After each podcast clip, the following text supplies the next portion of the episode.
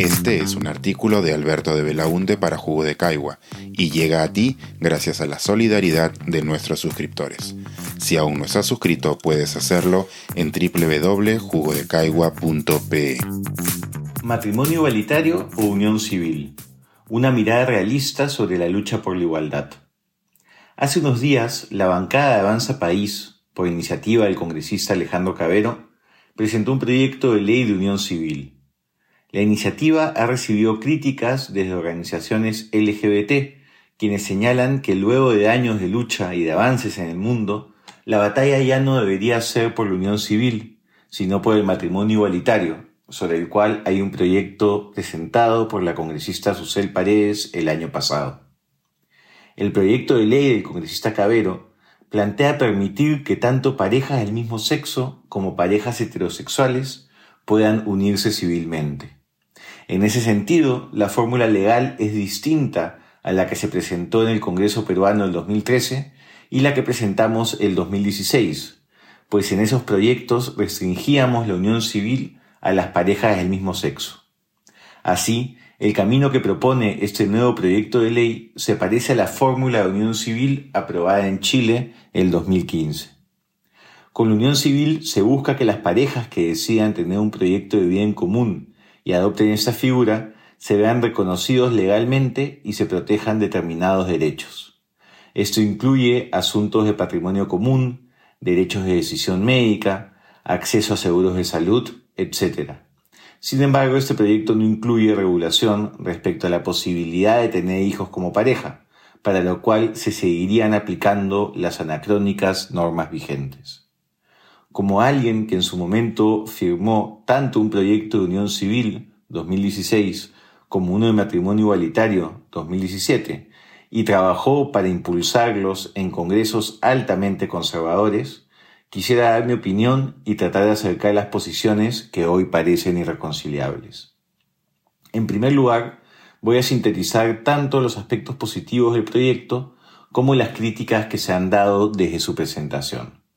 Por supuesto, el principal punto positivo es que, de aprobarse la iniciativa, se estaría protegiendo a las parejas del mismo sexo que hoy no cuentan con ningún tipo de regulación que vele por sus derechos.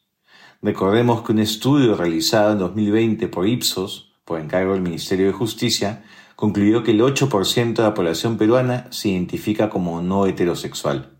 Son casi 2 millones de peruanas y peruanos que hoy no cuentan con ninguna ley que proteja sus uniones familiares. Es una emergencia permanente. Por otro lado, algunos han destacado también como aspecto positivo, desde un punto de vista pragmático, que este proyecto podría generar en el Congreso actual mayor consenso que las propuestas anteriores sobre la materia. Resulta interesante constatar que esta propuesta de unión civil está siendo impulsada por una bancada de derecha, donde normalmente priman las posiciones conservadoras. Este es un hecho políticamente relevante, pues hasta la fecha, para algunos este tema venía siendo visto como algo solamente promovido por algunas organizaciones de nicho, grupos de izquierda y un puñado de liberales solitarios. La presentación del proyecto con la firma de casi toda la bancada de Avanza País, incluyendo la de personas que probablemente en su momento estuvieron en contra de los proyectos de unión civil anteriores no es algo menor o irrelevante. Como crítica, desde los activismos LGBT se señala que la propuesta es insuficiente y tardía.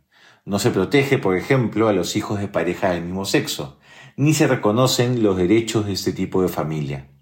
Tampoco se explicita que existe un vínculo familiar en ese tipo de unión, Muchos han señalado que la propuesta no responde a las expectativas actuales de los movimientos LGBT, quienes encuentran en el matrimonio igualitario la figura justa y oportuna, pues pone en igualdad de condiciones a las parejas homosexuales y a las parejas heterosexuales, reconociendo todos los derechos y evitando diferenciaciones que resultan discriminatorias.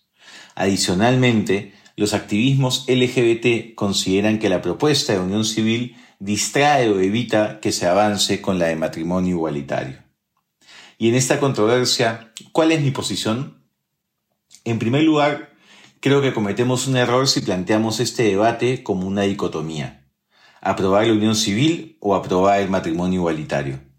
Pienso que en el país debería existir unión civil y matrimonio igualitario, las dos figuras. Eso ocurre actualmente en Chile, por ejemplo. La entrada en vigencia del matrimonio igualitario, 2022, no ha desaparecido la figura de la unión civil, 2015. Ambas conviven brindándole opciones a quienes quieren formalizar legalmente su relación. Segundo, como alguien que intentó impulsar proyectos de esta materia en congresos conservadores, lamentablemente sin resultados positivos, pienso que el aspecto político realista debe ser tomado en cuenta. Con este Congreso y la conformación actual del Tribunal Constitucional, decir matrimonio igualitario o nada significa elegir la nada. Y aquí quisiera hacer referencia a mi posición de privilegio. Yo tuve la oportunidad de casarme el año pasado en Estados Unidos y tengo la certeza de que, si algo me llegase a pasar, mi familia trataría a mi esposo como viudo, con el reconocimiento legal y social que ello conlleva. Desde este privilegio, me sería fácil asumir el matrimonio nada, pues en la práctica mi realidad no se ve amenazada o perjudicada ante la ausencia de avances. Pero esa no es la realidad de muchas parejas del mismo sexo en nuestro país. Conozco muchos casos muy dolorosos donde la falta de reconocimiento legal ha dejado a gente en situación vulnerable, especialmente en el contexto de la pandemia. Pensando en esos casos, ¿no es mejor contar con algo de protección legal, como lo otorga la Unión Civil, a seguir teniendo nulo reconocimiento? Tercero, entiendo que una de las preocupaciones es que este proceso legislativo distraiga esfuerzos y atención a lo que es la figura plenamente justa y necesaria, el matrimonio igualitario. Entiendo y comparto la preocupación, pero creo que la estrategia política y la narrativa alrededor del proyecto debe tener siempre presente que el norte es y seguirá siendo la aprobación del matrimonio y que la unión civil no es un camino distinto, sino un paso en la misma dirección. Cuarto, un argumento de corte jurídico se dice que la Corte Interamericana se ha pronunciado en contra de la unión civil. Eso no es exacto. Se ha pronunciado en contra de que existe una figura exclusiva para parejas del mismo sexo y otra para parejas heterosexuales. En este caso, la figura legal estaría disponible para ambos tipos de pareja. Y la propia opinión de la Corte señala que la unión civil es una figura que permite avanzar por el camino correcto. Esto, evidentemente, no cambia el hecho de que se debe lograr que tanto la unión de hecho como el matrimonio también estén disponibles para parejas homosexuales y que el Estado peruano está vulnerando derechos al no permitirlo. Dicho esto, entiendo la frustración de quienes ven en la presentación de este proyecto de ley la constatación de que nuestro país siga la cola en el reconocimiento de derechos para las parejas LGBT. Incluso, nada garantiza que el proyecto presentado no naufrague.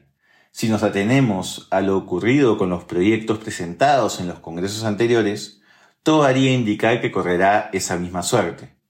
Pero creo que, incluso si la figura legal no nos convence, o si no se logran los votos para conseguir un dictamen favorable, debemos ver la presentación de todos estos proyectos de ley como oportunidades para seguir visibilizando a las parejas homosexuales, seguir hablando de la situación de vulnerabilidad en la que se encuentran y seguir ganando aliados para nuestra causa.